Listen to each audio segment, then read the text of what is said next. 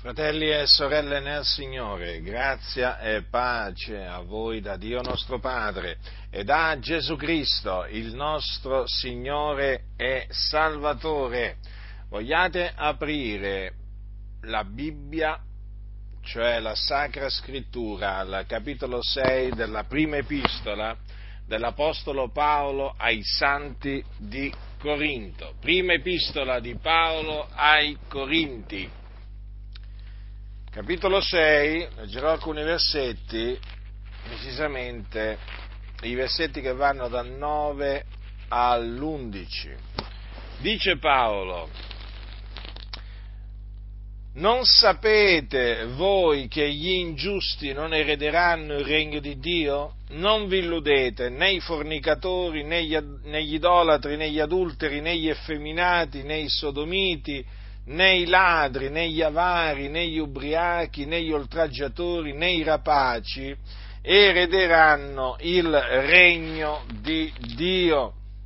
E tali eravate alcuni, ma siete stati lavati, ma siete stati santificati, ma siete stati giustificati nel nome del Signore Gesù Cristo e mediante lo Spirito dell'Iddio nostro. Dunque l'Apostolo Paolo cogliendo eh, l'occasione, ricordò ai, eh, ai santi di Corinto che gli ingiusti non erediteranno il regno di Dio. Infatti lui, poco prima, aveva eh, biasimato coloro che, quei fratelli, che portavano altri fratelli eh, in giudizio dinanzi agli ingiusti anziché dinanzi ai santi.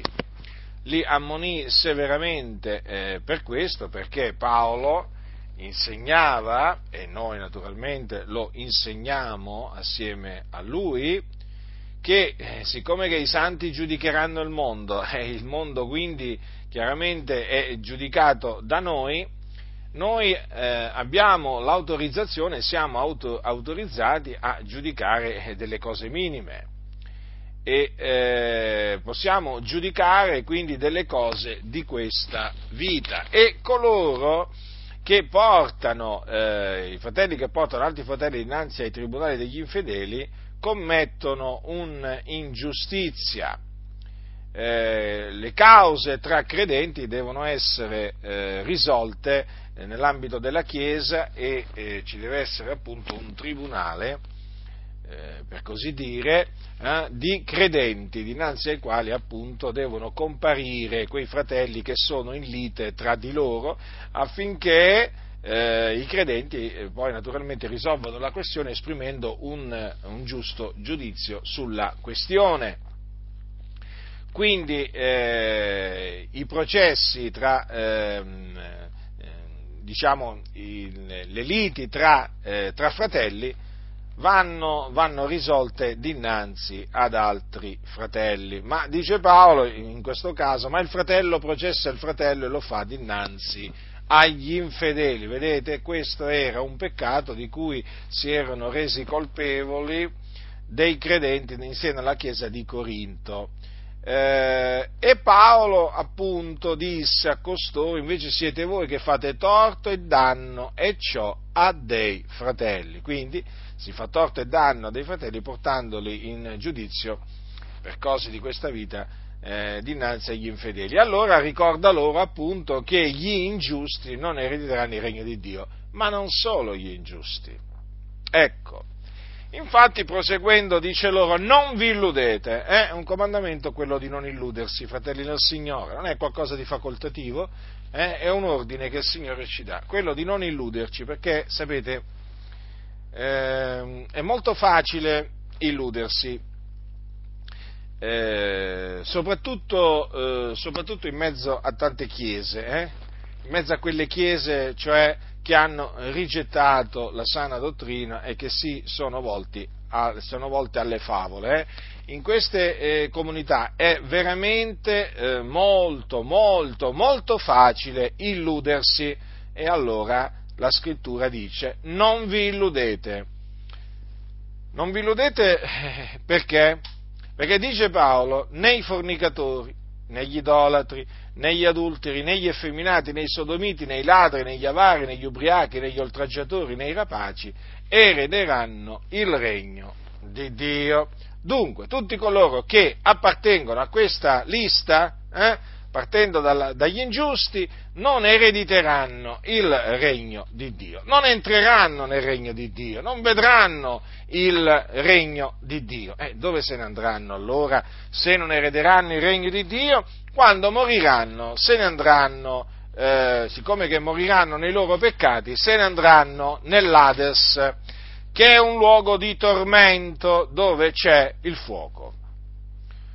Quindi, ehm, con la morte non finisce tutto, perché l'uomo ha all'interno del suo corpo un'anima, un'anima che continua a vivere fuori dal corpo.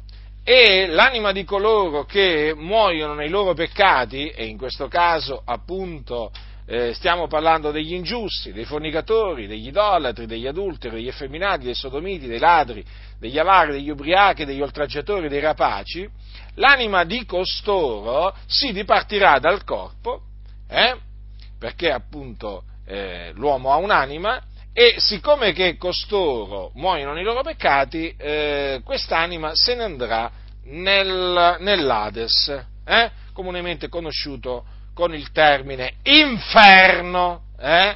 L'inferno esiste, hm? è un luogo di tormento reale, eh? non è un'invenzione della Chiesa eh, per spaventare gli uomini. L'inferno è un luogo reale, un vero luogo, con un vero fuoco eh, che brucia dentro questo luogo. Infatti è un luogo di tormento. Eh, voi sapete che oramai per molti l'inferno non esiste più. È come se non esistesse. Diciamo che magari per molti esiste, però è come se non esistesse. Perché? Perché non ci va nessuno. Non ne parlano mai. Praticamente all'inferno non ci va proprio nessuno eh, per costoro parlo di quelli che credono all'esistenza dell'inferno. Poi vabbè, ci sono, ci sono, tanti e tanti altri che proprio all'inferno non ci credono proprio, no, no, ma l'inferno non, non esiste, con la morte finisce tutto, alcuni dicono, invece ci sono altri che dicono, no, l'inferno esiste, solo che non ne parlano mai. E eh, perché? Perché praticamente per loro non ci va nessuno. No, tutti in paradiso e nessuno all'inferno. Ormai questo è il motto, eh? il motto di molte chiese purtroppo è questo, perché ormai c'è una sorta di universalismo che si sta diffondendo in tante chiese evangeliche. Ecco perché non parlano mai dell'inferno, della perdizione. Eh? No, perché parlare dell'inferno e della perdizione? Ma Dio è buono, ma Dio è amore, ma alla fine salverà tutti, a tutti darà l'opportunità no? eh, di essere salvati, anche a quelli proprio, eh, a tutti, proprio a tutti. Alla fine li raggiungerà con il suo amore, loro dicono, e li salverà nel suo regno celeste. E quindi, alla fine, mh, hm, c'è questo universalismo che si sta propagando purtroppo eh, purtroppo sempre di più in mezzo, in mezzo alle chiese e eh, ormai in effetti eh, l'inferno è come se non esistesse per molte chiese.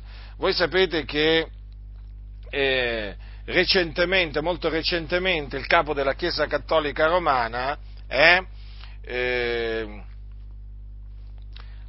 ha dichiarato, ma questo già comunque l'aveva già fatto, comunque ha confermato che in cielo vanno eh, vanno pure gli atei. Hm? Gli atei sono coloro che sono senza Dio e quindi sono senza Cristo. Eh? Perché il termine ateo significa senza Dio e eh, l'ateo eh, naturalmente è eh, colui in linea, in linea, generale, quando si dice ateo, eh, si intende una persona eh, che non crede nell'esistenza di Dio, ma in effetti però, perché mm, appunto noi diciamo sempre, no? l'ateismo, eh, parliamo di atei, sono quelli che dicono che Dio non c'è. però bisogna, sicuramente, eh, sicuramente gli atei, eh, sicuramente ehm, eh, ci sono molti, molti atei, eh, molti atei che, eh, che, dicono che Dio non c'è, però voglio ricordarvi, fratelli, che appunto proprio perché significa senza Dio, eh, i, peccatori, i, peccatori, possono anche credere in un essere, eh, in un essere eh, supremo, eh, mettiamo caso, possono anche affermare di credere in Dio, ma i peccatori sono senza Dio. Mettiamola così, possono pure credere nell'esistenza di un Dio, eh, però eh, essendo eh, sotto il peccato sono senza Dio, comprendete? Quindi alla fine, alla fine, tutti coloro che sono sotto il peccato sono senza Dio. D'altronde, quando, mh, mm, eh, quando eh, Paolo ci, ci, ricorda quello che noi eravamo, quello che noi eravamo ehm, prima di eh, credere nel Signore Gesù Cristo, che cosa ci ricorda? Che noi eravamo senza Dio nel mondo. Eh? Perciò ricordatevi che un tempo voi gentili di nascita, chiamati non circoncisi da quelli che si dicono circoncisi, perché tali sono nella carne per mano d'uomo, voi, voi dico, ricordatevi che in quel tempo eravate senza Cristo, esclusi dalla cittadinanza di Israele ed estranei ai patti della promessa, non avendo speranza ed essendo senza Dio nel mondo. Quindi noi eravamo senza Dio nel mondo. Quindi i peccatori, a prescindere eh, che eh, credono eh, nell'esistenza eh, di Dio, mettiamola così, o non ci credono, sono tutti quanti i peccatori sono senza Dio. D'altronde noi eravamo senza Dio. Ma eh, in questo caso, quando si sente parlare di atei, quando uno dice io sono ateo, eh, generalmente vuole dire io non credo che Dio esista. E comunque, voi sapete che il capo della Chiesa Cattolica Romana ha affermato che gli atei vanno in cielo, per lui vanno in cielo pure quindi coloro che sono senza Dio, coloro che eh, non credono nell'esistenza di Dio. Eh? Quindi, per lui, per lui, per il capo della Chiesa Cattolica Romana, gli atei, gli increduli, ecco, mm, gli increduli eh, vanno in cielo, pensate, pensate, non vanno all'inferno gli increduli, ma vanno in cielo per costoro. evidentemente eh, eh, questa è una, eh, questo è universalismo naturalmente. Questo è universalismo, eh, quindi è un'eresia, perché noi sappiamo che eh, gli increduli eh, saranno condannati. Gesù infatti ha detto chi non avrà creduto sarà condannato. Eh, c'è scritto anche che chi rifiuta di credere nel figliuolo, eh, dice la scrittura, chi rifiuta di credere al figliolo non vedrà la vita, ma l'ira di Dio resta sopra lui. E quindi se l'ira di Dio rimane sopra un incredulo, se la scrittura dice che l'incredulo non vedrà la vita, come si fa ad affermare che eh, l'incredulo entrerà nel regno dei cieli? Non si può assolutamente affermare. D'altronde gli increduli, che sono quelli che non credono che eh, Gesù è il Cristo e quindi non credono che Lui è morto per i nostri peccati, secondo le scritture, che fu seppellito e che il terzo giorno risuscitò dai morti e apparve ai suoi discepoli, ehm, risuscitò morti secondo le scritture, eh, gli increduli muoiono nei loro peccati. Mm? Gesù infatti un giorno disse, se, voi, se non credete che io sono il Cristo, voi morirete nei vostri peccati. E quelli che muoiono nei loro peccati non vanno in cielo, ma vanno all'inferno. E allora capite che questa affermazione del capo della Chiesa Cattolica Romana, eh, eh, chiamato dai cattolici il Papa, dai cattolici romani, è un'affermazione eretica, è un'affermazione che eh, inganna, illude, mm, ma lui è abituato a fare queste eh, dichiarazioni diaboliche, perché vengono dal diavolo queste, queste, parole, il diavolo che è bugiardo e padre della menzogna, eh, lui è abituato a fare affermazioni eretiche e naturalmente con queste affermazioni eretiche illude, tante, tante, tante, tante anime. Già la Chiesa Cattolica Romana di per sé è maestra di menzogne, di superstizioni, ehm, e mena le anime in perdizione, ma addirittura si spinge adesso a dire quello che eh, diciamo secoli addietro eh, nessuno nella Chiesa Cattolica si sarebbe permesso di dire, cioè che gli increduli vanno, eh, vanno, vanno in cielo, no? gli, gli atei ma lui adesso, il, il, il, cosiddetto Papa Gesuita, naturalmente si sta spingendo proprio al di là di quello, di quello che hanno detto tanti, tanti, suoi predecessori. E adesso oramai nella Chiesa, nella chiesa cattolica romana c'è, c'è l'universalismo. Chiaramente bisogna dire che non tutti i cattolici romani accettano queste affermazioni eretiche del, eh, del, loro cosiddetto Papa, ci sono cattolici che pubblicamente lo dichiarano eretico, che lo dichiarano veramente eh, cioè non, non, lo accettano nemmeno come, come cristiano, per, per, così dire, no? perché riconoscono appunto in questo, così, in questo Papa, eh, qualcuno che non, non, predica l'Evangelo, pensate, pensate, ci sono cattolici che hanno capito che eh, Bergoglio non predica l'Evangelo, invece ci sono tanti evangelici che dicono che Bergoglio predica l'Evangelo, eh, giudicate voi da persone intelligenti. Quindi, che cosa, che cosa, sta succedendo? Che sempre meno si sente parlare dell'inferno, perché? Perché si sente parlare solo del cielo, del paradiso, del regno dei cieli eh, perché c'è questo universalismo che oramai è molto diffuso, secondo il quale alla fine poi il Signore salverà tutti, Dio è buono, Dio è amore, naturalmente noi lo sappiamo che Dio è buono e Dio è amore, eh, però loro interpretano questa bontà e questo amore, eh, amore di Dio in questa, in questa, maniera, loro sostengono che non può essere che eh, un Dio buono, un Dio, un Dio che è amore, eh, eh, faccia andare delle persone in un luogo di tormento. Quindi dove appunto poi non avranno più alcuna possibilità eh, di eh, salvezza. Naturalmente ehm, questi sono ragionamenti vani, perversi che fanno costoro, perché costoro ignorano che Dio è un giusto giudice, ignorano che Dio è un vendicatore, ignorano che Dio è un fuoco consumante, eh? ignorano questo.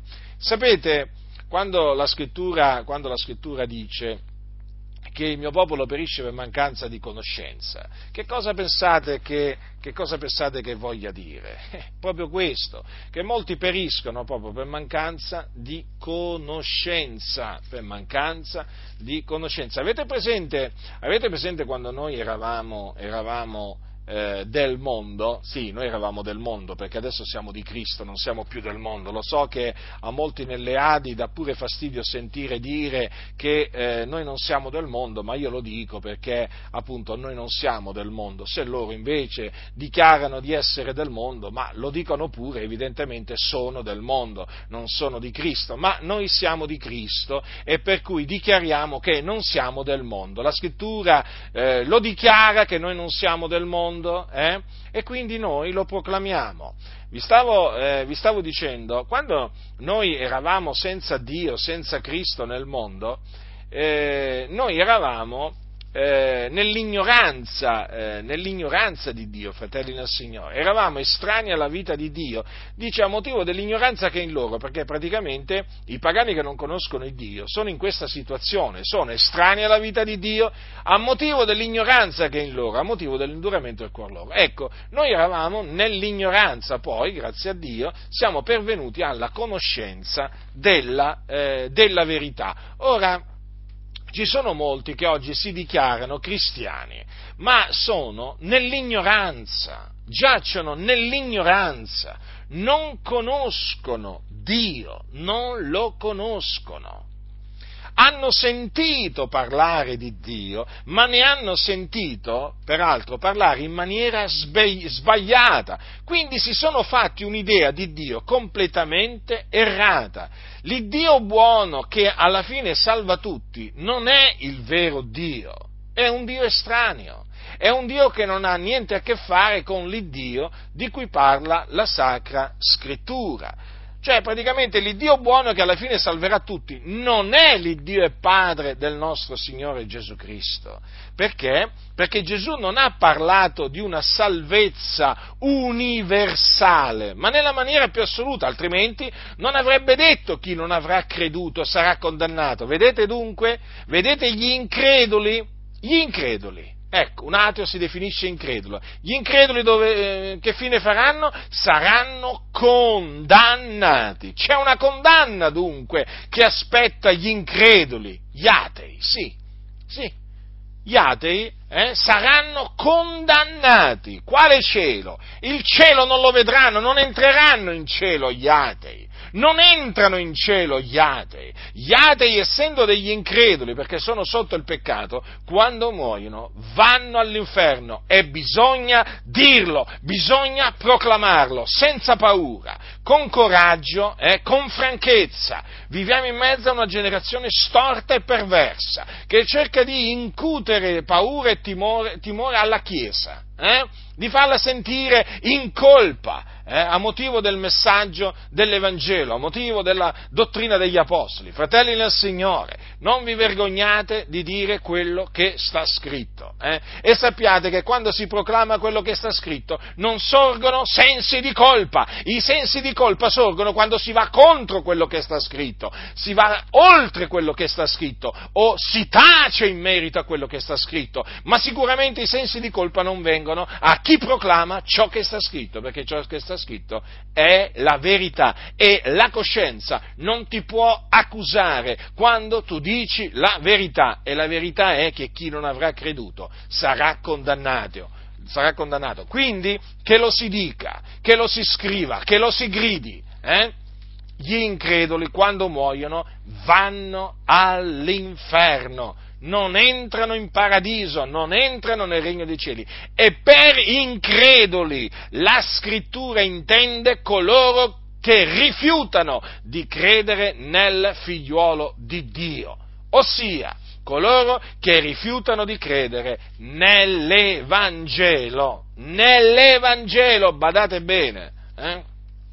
Sapete che oggi quando muore qualcuno, eh, molti domandano, ma credeva in Dio? Non è questa la domanda da fare. Credeva nell'Evangelo? Questa è la domanda. Si era ravveduto? Aveva creduto nell'Evangelo? Eh? Perché l'Evangelo è potenza di Dio per la salvezza di ognuno che crede. Eh? Non è la Torah. Non è, non è, il Pentateuco, potenza di Dio per la salvezza di ognuno che crede, è l'Evangelo, fratelli del Signore, l'Evangelo che Paolo aveva ricevuto per rivelazione di Gesù Cristo, quando disse, eh, ho prima di tutto trasmesso come l'ho ricevuto anch'io, che Cristo è morto per i nostri peccati, secondo le scritture, che fu seppellito, che il ter- risuscitò il terzo giorno secondo le scritture, che apparve poi a Cefa, poi ai dodici e ad altri. Ecco, questo è l'Evangelo potenza di Dio per la salvezza di ognuno che crede. Perché?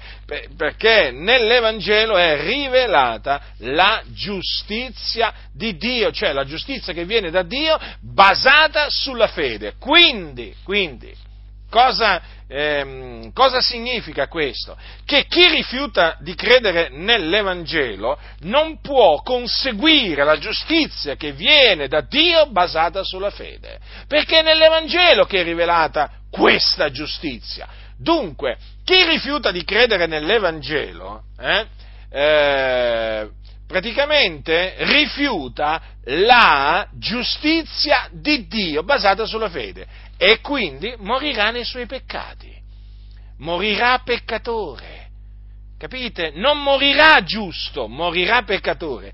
Chi è che muore giusto? Muore giusto colui che muore in Cristo, perché? Perché Cristo ci è stato fatto da Dio giustizia, capite? E mediante, eh, perché eh, Gesù, Cristo, è eh, il termine della legge per essere giustizia, come dice eh, come dice Paolo ai santi di Roma, eh, il termine della legge è Cristo per essere giustizia ad ognuno che crede. Quindi Cristo è giustizia ad ognuno che crede, che crede. Ma è chiaro che se uno rifiuta di credere nell'Evangelo, eh, Cristo non gli è giustizia. Eh? Ma perché? Perché non crede. E allora? Ecco perché Gesù ha detto chi non avrà creduto sarà condannato, perché chi non avrà creduto è, rimane, rimane, un peccatore, rimane sotto il peccato eh, e quindi non ha la giustizia di Dio basata sulla fede o che viene dalla fede. Quindi giustamente è scritto che chi non avrà creduto sarà condannato. Quindi al bando le ciance del, di Bergoglio e di tutti quelli naturalmente che in ambito evangelico la pensano come Bergoglio, perché cosa voi pensate voi che Bergoglio non abbia seguaci in mezzo alle chiese evangeliche? Ma c'ha molti seguaci, c'ha molti estimatori eh, che praticamente ragionano nella stessa, nella stessa, maniera, perché? Perché sono sulla via della perdizione come lo è, come lo è il loro fratello Bergoglio. Eh? Sì, sì, proprio così, fratelli nel Signore. Le cose stanno così. La situazione è drammatica, fratelli nel Signore, perché qui, se, seppure gli atei vanno in cielo, e eh, qui Cristo è morto inutilmente, eh, l'Evangelo non ha alcun bisogno di essere annunziato, il ravvedimento men che meno, cioè, ma veramente, ma la Chiesa che ci sta a fare sulla faccia, sulla faccia della terra, seppure gli atei vanno in cielo? Cioè, ma veramente, ma Cristo, che cosa è venuto a fare nel mondo, eh, seppure gli atei vanno in cielo, come dice vergoglio? Eh? La scrittura dice che Cristo è venuto nel mondo per salvare i peccatori, salvare i peccatori. Quindi i peccatori sono sulla via della perdizione, se hanno bisogno di essere salvati. E i peccatori sono coloro che sono sotto il peccato. E come possono essere salvati? Ravvedendosi e credendo nell'Evangelo. Se non, se non, credono nell'Evangelo rimangono peccatori, rimangono non salvati. È così semplice, ma adesso mandano pure gli atei in cielo, per così dire, perché comunque gli atei continuano ad andare all'inferno, anche oggi sono morti degli atei. Hm? Nel mondo, dove sono gli atei in questo momento? Sono nelle fiamme dell'inferno. Eh? E, e Bergoglio va, eh, dice, dice ai, quattro, ai, ai quattro venti eh, che appunto gli, gli, atei vanno in cielo. Vedete voi? Vedete come alla fine è manifesto che questo Bergoglio è un ministro di Satana. Satana è bugiardo, eh, è padre della menzogna e i suoi servitori sono bugiardi come Satana. Capite? Satana seduce, Bergoglio seduce, ma è così semplice da capire naturalmente per coloro che hanno occhi per vedere e orecchie per sentire. Beh, non tutti hanno occhi per vedere e orecchie per sentire. Dunque l'inferno esiste, eh? E, eh, e, ci vanno, ci vanno anche gli increduli, d'altronde eh, è, scritto, è scritto che, e queste sono parole di Dio, quanto ai codardi, agli increduli, agli abominevoli, agli omicidi, ai fornicatori, agli stregoni, agli idolatri, a tutti i bugiardi, la loro parte sarà nello stagno ardente di fuoco e di zolfo che la morte seconda. Vedete? In questa lista sono inclusi anche gli increduli, quindi quelli che non credono nell'Evangelo. Eh? Abbiate sempre davanti la parola del Signore, fratelli e Signore, perché ci sono veramente molti oggi, molti seduttori, eh? Molti seduttori. Allora, eh, fatemi parlare di, eh, di, due, di due dei fornicatori e degli adulteri, perché la mia predicazione è incentrata sui fornicatori e sugli adulteri. Questa predicazione è contro i fornicatori e contro gli adulteri. La fornicazione e l'adulterio sono tra i peccati più diffusi nel mondo eh? e purtroppo bisogna dire che eh, sono tra i peccati più diffusi anche in mezzo alle chiese, abbondano i fornicatori e anche gli adulteri. Noi lo diciamo con ogni franchezza, eh? riconosciamo che eh, appunto eh, questi peccati vengono commessi in mezzo alle chiese quindi chiaramente noi avvertiamo, eh? noi avvertiamo con ogni solennità eh, come stanno le cose. Allora, innanzitutto, che cos'è la fornicazione? Allora, la fornicazione è la relazione carnale illecita al di fuori del matrimonio. Allora, leggiamo, leggiamo eh, al capitolo 6 di Primo Corinzi, dal versetto 12. Ascoltate cosa dice l'Apostolo Paolo. Ogni cosa mi è lecita, ma non ogni cosa è utile, ogni cosa mi è lecita, ma io non mi lascerò dominare da cosa alcuna. Le vivande sono per il ventre, il ventre per le vivande, ma il Dio distruggerà e questo e quello. Il corpo però non è per la fornicazione ma è per il Signore, il Signore è per il corpo. E Dio, come ha risuscitato il Signore, così risusciterà anche noi mediante la sua potenza. Non sapete voi che i vostri corpi sono membra di Cristo? Torro io dunque le membra di Cristo per farne membra ad una meretrice? Così non sia. Non sapete voi che chi si unisce a una meretrice è un corpo solo con lei? Poiché, dice Dio, i due diventeranno una sola carne, ma chi si unisce al Signore è uno spirito solo con Lui. Fuggite la fornicazione, ogni altro peccato che l'uomo commette è fuori del corpo, ma il fornicatore pecca contro il proprio corpo. E non sapete voi che il vostro corpo è il Tempio dello Spirito Santo che è in voi, in quale avete da Dio che non appartenete a voi stessi, poiché foste comprati a prezzo, glorificate dunque Dio nel vostro corpo. Dunque, eh, l'uomo che eh, va con una meretrice, che si unisce carnalmente a una meretrice, eh, commette fornicazione. Eh? Fornicazione. Quindi eh, è vietato andare con le prostitute. Eh, naturalmente eh, pecca sia eh, chi, chi, naturalmente va dalle prostitute eh, e naturalmente peccano anche le prostitute. Eh. Cioè, attenzione, qui non è che stiamo assolvendo, assolvendo le meretrici, eh. le meretrici anche, anch'esse commettono fornicazione, come naturalmente ehm, gli uomini che le frequentano eh, e che le pagano appunto in cambio delle relazioni, delle, delle relazioni carnali. Allora, cosa dice Paolo qua? Che il corpo eh, non è per la fornicazione. Quindi la fornicazione va fuggita. Infatti dice Paolo, fuggite la fornicazione. La, la fornicazione è un peccato, Infatti dice Paolo, ogni altro peccato che l'uomo commette è fuori del corpo, ma il fornicatore pecca contro il proprio corpo. Notate che appunto la fornicazione è considerata un peccato. Un peccato. Ora, il peccato è la violazione della legge. Allora, qui dice che ogni altro peccato che l'uomo commette è fuori dal corpo, eh?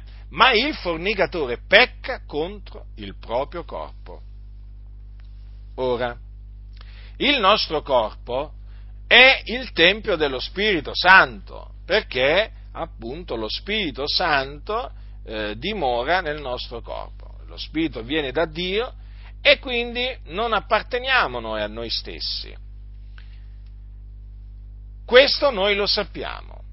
Noi siamo del Signore, siamo stati comprati a prezzo e dunque siamo chiamati a glorificare Dio nel nostro corpo, quindi anche mediante il nostro corpo che eh, proprio per questo va conservato in santità ed onore.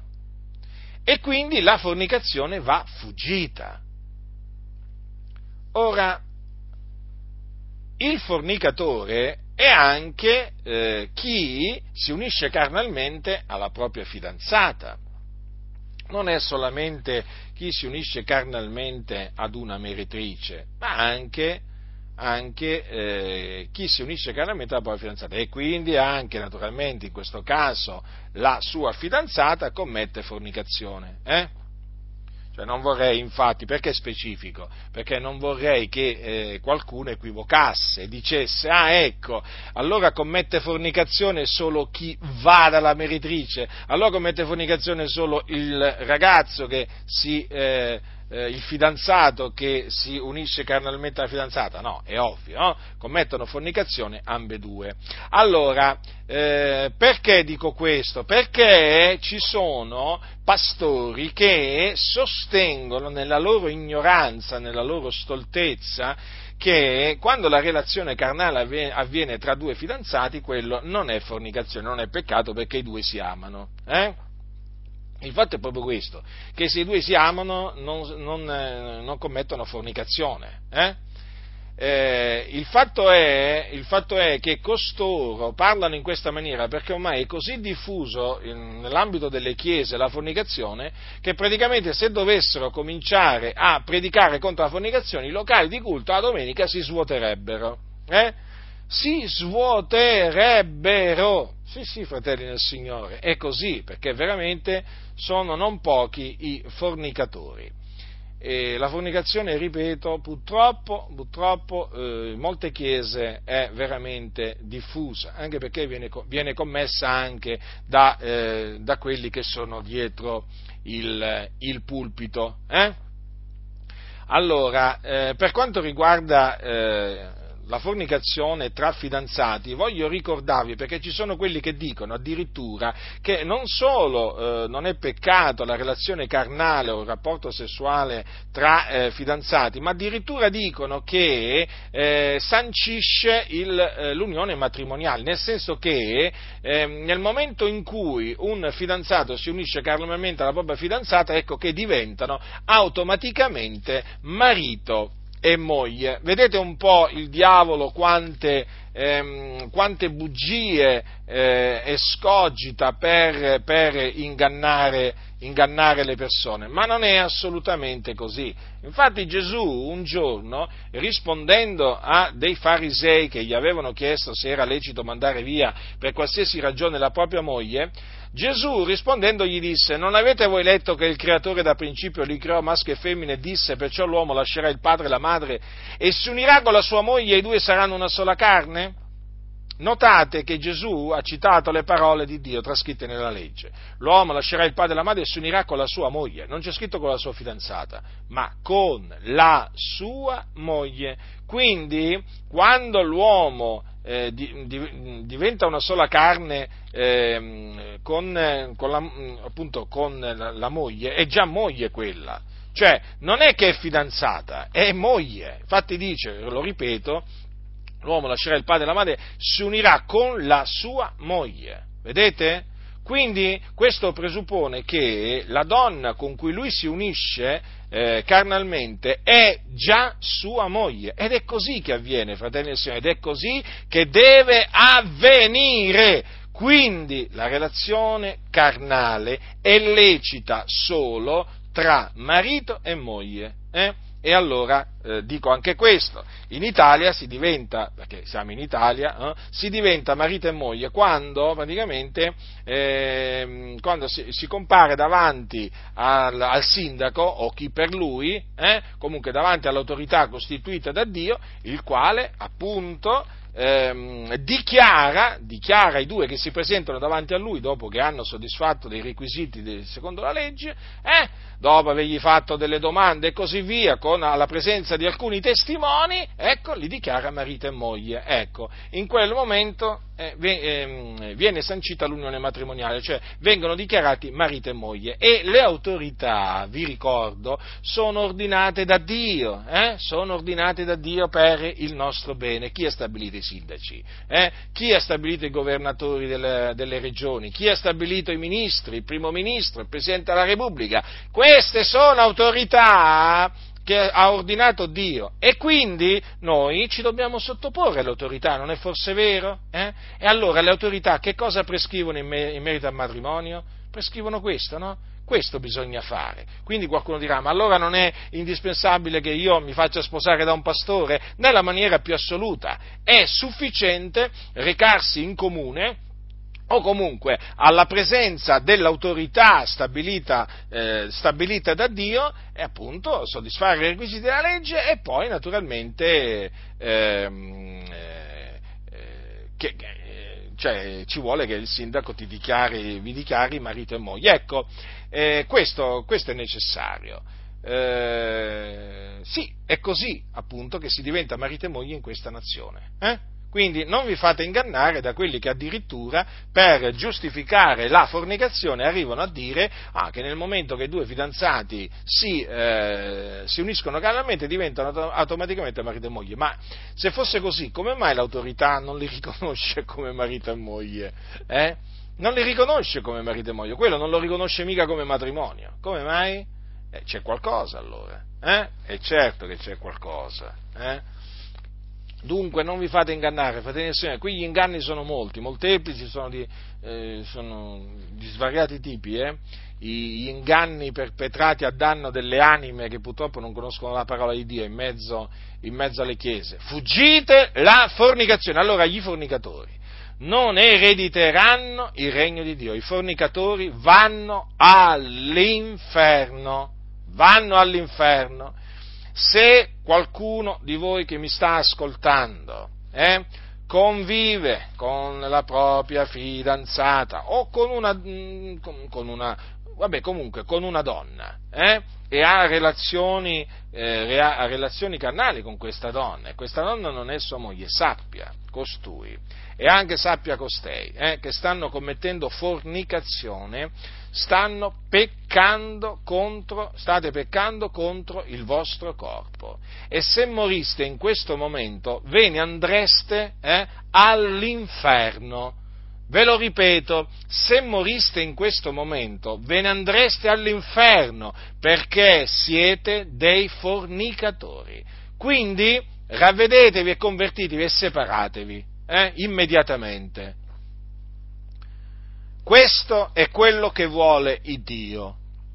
Poi quello che vogliono gli uomini non ci interessa, perché lo so bene che gli uomini vi diranno, ma no, ma potete convivere, potete stare assieme, potete eh, fare tutte le cose che appunto si fanno tra marito e moglie. No, assolutamente. Voi siete dei fornicatori e vi dovete immediatamente separare, perché altrimenti il giudizio di Dio eh, ricadrà sopra di voi. Già sulla faccia della terra sarete giudicati, eh, perché Dio non lascia, non lascia, impuniti i colpevoli. E poi sappiate che quando morirete, eh, se, appunto morendo in uno stato di fornicazione, eh, c'è, c'è l'inferno, eh? non c'è il paradiso, eh. in paradiso non c'entrano i fornicatori. Se il pastore vi ha detto che appunto voi davanti a Dio siete a posto, sappiate che vi ha ingannato, vi sta aiutando ad andare all'inferno, vi sta incoraggiando ad andare all'inferno, non ascoltate quell'impostore. Quindi, fratelli del Signore, vedete la scrittura, eh, la scrittura è chiara anche un uomo che, eh, che, si unisce carnalmente a una donna sposata commette fornicazione, eh? E naturalmente la donna sposata commette fornicazione anche lei, eh? Ehm, quindi eh, sappiano tutti i fornicatori che si devono ravvedere e convertire dalle loro vie malvagie, dai loro peccati, eh? e li devono abbandonare, eh? li devono abbandonare ma tu presenti un Dio cattivo. No, io presento il, Dio vero, eh, che è un Dio giusto. È un giusto giudice, l'Iddio del quale voi non avete sentito parlare, è l'Iddio che voi non conoscete. Sì, è l'Iddio, come dice la scrittura, che giudicherà i fornicatori e gli adulteri. Eh? Sì, quindi i fornicatori non erediteranno il regno di Dio. Ma sapete che oggi oramai nel mondo la fornicazione oramai mh, praticamente è così diffusa che chi non la commette è reputato uno stupido. Sì, sì, proprio così. È reputato uno stupido chi, chi non commette fornicazione oggi. Eh, tra i giovani eh, sicuramente, ma anche, anche tra coloro eh, praticamente eh, che, so, che sono sposati praticamente eh, oggi se non tradisci tua moglie o non tradisci tuo marito sembra quasi che tu stia facendo qualcosa, ehm, qualcosa di strano. Praticamente la cosa, la cosa, strana oggi non è considerata la fedeltà alla propria moglie o al proprio marito, no, no, no, la cosa strana, eh, cioè la cosa strana praticamente oggi è considerata il fatto eh, eh, di, eh, di, essere fedele, ecco, volevo dire questo. Eh, invece è normale tradire, tradire oggi è normale, eh, tradire è visto anche come una cosa positiva, come una cosa praticamente giusta da fare, anzi addirittura che aiuta il matrimonio. Pensate un po' voi, Pensate un po' voi, il tradimento, poi la, che naturalmente si manifesta nella fornicazione, oggi è considerata anche da molti psicologi, psichiatri, eh, eh, è considerata qualcosa di utile al matrimonio.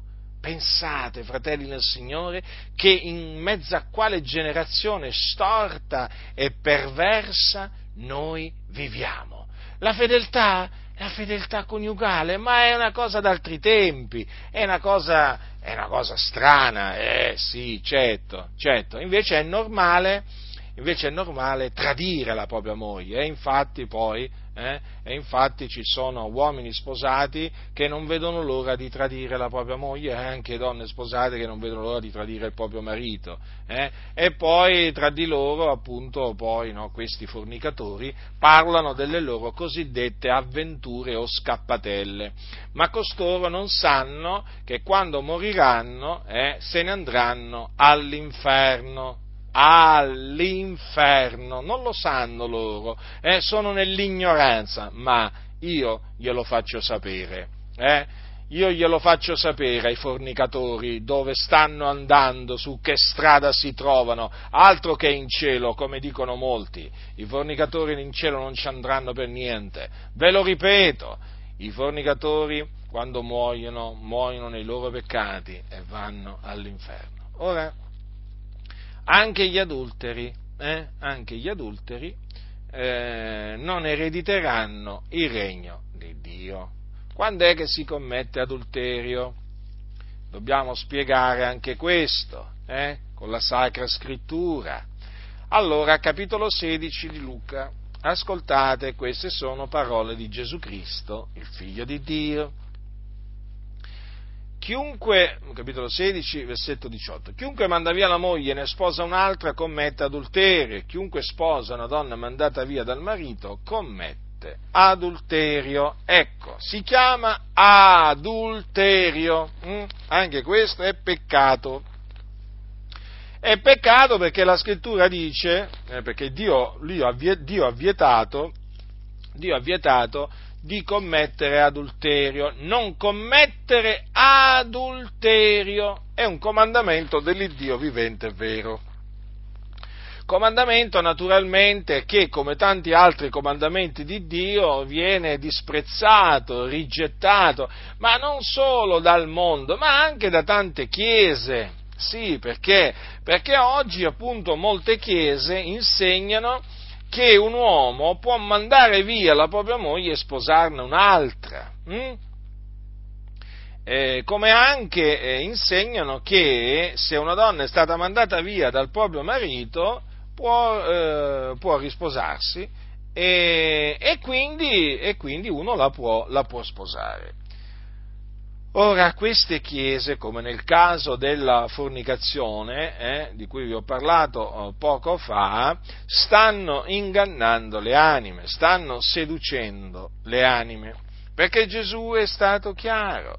Chiunque manda via la moglie e ne sposa un'altra commette adulterio. Quindi non importa per quale ragione il marito mandi via la propria moglie, quando anche la mandasse via perché la moglie lo ha tradito e quindi ha commesso fornicazione, il punto qual è? Che se il marito sposa un'altra donna, commette adulterio, perché il matrimonio è sciolto solo il vincolo matrimoniale è sciolto solo dalla morte di uno dei due. Quindi è solamente quando sopraggiunge la morte di uno dei due che l'altro può passare a seconde nozze, come si suol dire.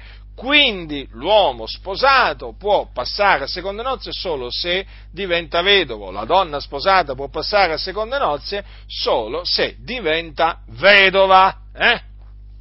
Allora, eh, molti oggi appunto insegnano che ehm, a cagione di fornicazione, quando è a cagione di fornicazione, eh, l'uomo, dopo aver mandato via la propria moglie, cioè può, può, risposarsi. In altre parole, non ha solo diritto di mandarla via, ma ha anche il diritto di passare a seconde nozze. Non è assolutamente così, perché la fornicazione permette la fornicazione commessa dalla donna permette all'uomo sì di, eh, eh, di, mandare via la propria moglie, ma non gli permette di passare a seconde nozze, perché altrimenti commette adulterio. E che sia così, lo conferma l'Apostolo Paolo ai santi, ai santi di Roma, quando dice loro queste parole, leggo dal capitolo 7 dell'Epistola ai Romani, o ignorate voi fratelli, dal versetto 1, o ignorate voi fratelli poiché io parlo a persone che hanno conoscenza della legge, che la legge signoreggia l'uomo per tutto il tempo che gli vive? Infatti, la donna maritata è per la legge legata al marito mentre egli vive, ma se il marito muore, ella è sciolta dalla legge che la lega al marito. Ond'è che se mentre vive il marito ella passa ad un altro uomo sarà chiamata adultera, ma se il marito muore, ella è libera di fronte a quella legge in guisa che non è adultera se diviene moglie di un altro uomo. Quindi, quando è che la donna, commette, la donna maritata commette adulterio? Eh? Se, me, me, se, vive ancora il marito e lei passa ad un altro uomo, allora sarà chiamata adultera. Ma quando è che non commetterà adulterio? Nel caso il marito le muore. Allora, in questo caso, ella è libera di fronte a quella legge, in guisa che non è adultera se diviene moglie di un altro uomo. In altre parole, in altre parole la vedova che si risposa nel Signore non diventa adultera. Capite? Cioè, le, le, la vedova, se diviene moglie di un altro uomo, non può essere chiamata adultera. State attenti perché anche riguardo a questo, purtroppo, purtroppo, ci sono chiese dove le seconde nozze per, anche per eh, la vedova e per il vedovo praticamente vengono viste male, come se fossero una sorta di adulterio. No, fratelli del Signore, non possono essere equi- eh, le seconde nozze non sono assolutamente adulterio per chi vi ha diritto. In questo caso, naturalmente, stiamo parlando di vedovi e vedove. Eh? Naturalmente, eh, ci tengo a precisare che eh, il vedovo e la vedova si devono sposare, si devono sposare eh, qualcuno che non è eh, divorziato, ovvio questo, eh? che può essere, facciamo un esempio del vedovo, un vedovo può sposarsi un'altra, eh, un ve- una vedova, hm? un vedovo può sposarsi una vedova, un vedovo può sposarsi una donna eh, nubile, ma un vedovo non può sposarsi una donna divorziata, perché se un vedovo sposa una donna mandata via dal marito, che fa? Commette adulterio, è chiaro questo. Quindi attenzione, quando due si sposano devono essere sciolti da, da ogni vincolo matrimoniale. Ecco, sia chiaro questo, perché solo la morte scioglie il vincolo matrimoniale. Allora avete visto quindi qui cosa dice l'Apostolo Paolo? La donna maritata è per la legge legata al marito mentre egli vive, mentre egli vive. Quindi, ehm, se il marito muore, ella è sciolta dalla legge che la lega al marito. Eh? Non c'è scritto se il marito la tradisce. Mm? Sapete che oggi ci sono quelli che dicono, ah, tuo marito ti ha tradito, e allora risposati. No, se il marito muore, è sciolta dalla legge che la lega al marito e quindi può risposarsi. Se il marito muore, in qualsiasi altra circostanza, eh, se lei lascia il marito, eh, eh, e si risposa commette adulterio. Quindi ricordatevi sempre questo, se il marito muore, quindi se sopraggiunge la morte del marito, e lo dice per ben due volte, vedete? Ma se il marito muore, allora, allora ecco che la donna diventa libera. Mm? E quindi anche per l'uomo, se muore eh, sua moglie, allora, allora lui è libero. Eh? Lui è libero di eh, sposarsi un'altra donna, sì, se sua moglie muore.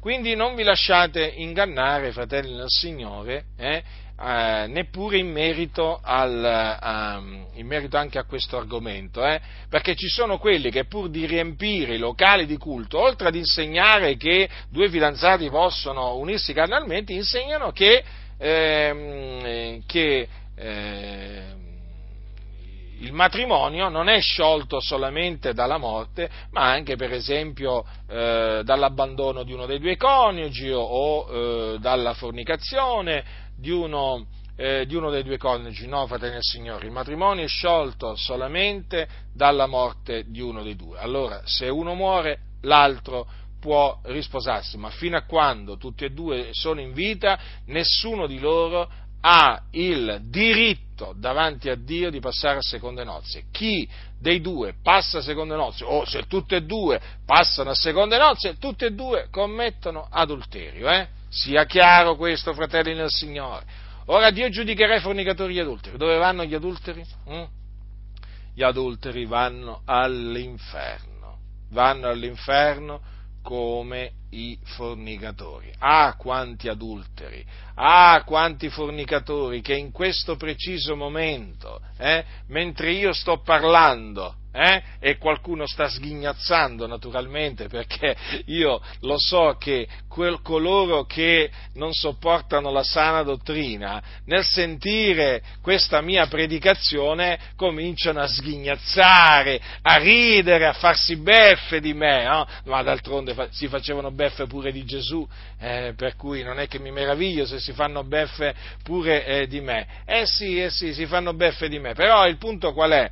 Che mentre loro si stanno facendo beffe di quello che dico, eh, i fornicatori e gli adulteri che sono morti nei loro peccati e che sono adesso all'inferno, ah, se potessero, ah, se potessero tornare in vita, si ravvederebbero, si convertirebbero, ma ora non possono più né ravvedersi né convertirsi, sono là eh, dove c'è il pianto e lo stridore dei denti. Eh? È terribile, fratelli del Signore. L'inferno è un luogo orribile, è un luogo orribile. Eh? eh vedete, eh, chi va all'inferno vorrebbe, vorrebbe, ritornare sulla terra, sapete? Mm? Uh, come vorrebbe ritornare sulla terra eh? per iniziare una nuova vita. E invece, sapete, chi va in cielo non vuole tornare sulla terra perché? Perché in cielo è cosa di gran lunga migliore stare, invece all'inferno è cosa di gran lunga peggiore che stare sulla faccia della terra. Avete capito? Quindi riflettete a questo, riflettete. Quelli che sono all'inferno, uh, se potessero, se potessero tornare sulla terra di corsa immediatamente, ne uscirebbero e tornerebbero sulla terra come comincerebbero a santificarsi, eh? perché è terribile l'inferno, eh? all'inferno si sta molto peggio che sulla faccia della terra, non c'è sofferenza che possa essere sulla terra che possa essere paragonata alle sofferenze che si patiscono all'inferno. Eh? Ma mentre invece, eh, dall'altro canto, quelli che sono in cielo, nella gloria, in paradiso, ah, lì non vogliono tornare sulla terra. No, in questa valle di lacrime, eh, in questo mondo di tenebre dove si soffre, eh, dove si soffre, dove siamo angustiati, dove siamo tribolati, dove si piange. No, non vogliono tornare. Perché? Ma perché in cielo, fratelli nel Signore, è cosa di gran lunga migliore stare. Perché? Perché si sta col Signore. Quello poi è un luogo glorioso, meraviglioso. Ma vi rendete conto? Ci sono i santi angeli, ci sono i cherubini, ci sono sono i serafini, eh? c'è Dio seduto sul trono, eh? c'è il figlio alla sua destra, ma ci rendiamo conto? Eh? Ci rendiamo conto? Mm? Il cielo, il regno, il regno dei cieli, un luogo meraviglioso, un luogo dove ci si riposa, non c'è pianto, non c'è dolore, non c'è alcun tormento, c'è pace a differenza che all'inferno, dove il, regna il caos, dove c'è il pianto e lo stridore dei denti, dove c'è il tormento prodotto dal fuoco. Eh? Ecco, considerate dunque eh, quelli che eh, veramente entrano, eh, hanno perseverato fino alla fine nella fede, eh, coloro che eh, si sono santificati nel timore di Dio, eh, entrano nel regno dei cieli, quando muoiono, muoiono in Cristo e vanno in cielo. Ah, luogo meraviglioso e da cui veramente uno non, non, non, vuole, non vuole, andarsene, non vuole andarsene. Eh, no, vi racconto questo, sapete perché? Perché ci sono state delle testimonianze di fratelli e di sorelle che praticamente erano morti no? e eh, erano andati in cielo, no?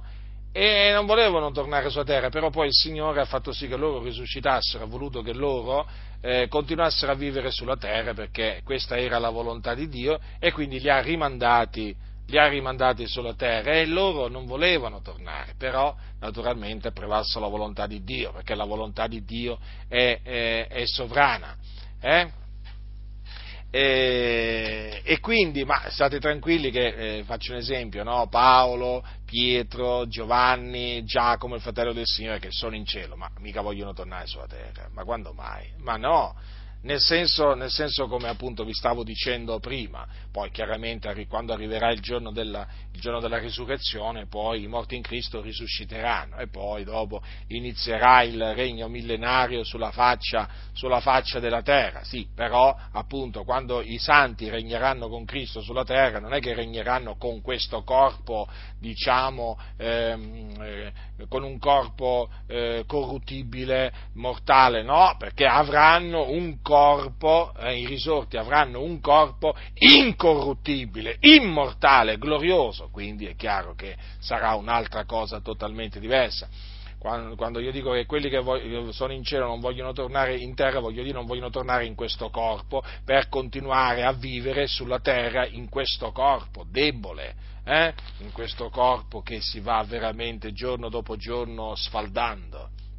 Ecco, e quindi, fratelli del Signore, questa è la verità in merito ai fornicatori e agli adulteri. Quindi è chiaro, la parola d'ordine è fuggite la fornicazione, fuggite l'adulterio, perché eh, né i fornicatori e né gli adulteri erediteranno il regno di Dio. Un messaggio impopolare, certamente, lo so, eh, un messaggio che dà fastidio, lo so, un messaggio che mette paura, lo so, però eh, è il messaggio che eh, è un messaggio verace, è messa- uno dei messaggi che oggigiorno c'è bisogno di eh, predicare alle chiese, alle chiese, fratelli del Signore, perché credetemi, Oramai le denominazioni evangeliche sono dei covi di fornicatori di adulteri. Poi naturalmente aggiungeteci pure i sodomiti, aggiungeteci i,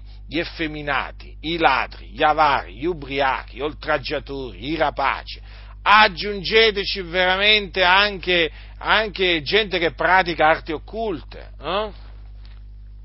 Aggiungeteci omicidi. Eh, insomma, So, veramente è spaventoso considerare la situazione eh, di, molte, di, molte, di, molte, chiese. Eh. Addirittura, addirittura mi, mi, giungono notizie che i suicidi sono, sono, in aumento nelle chiese evangeliche, fratelli e signori, suicidi, gente che si ammazza, hm? membri di chiesa. Cioè, vi rendete conto in che situazione vertono eh? tante chiese? Eh? I suicidi, voi lo sapete, no? Sono persone che uccidono se stesse. E quindi sono, sono degli omicidi.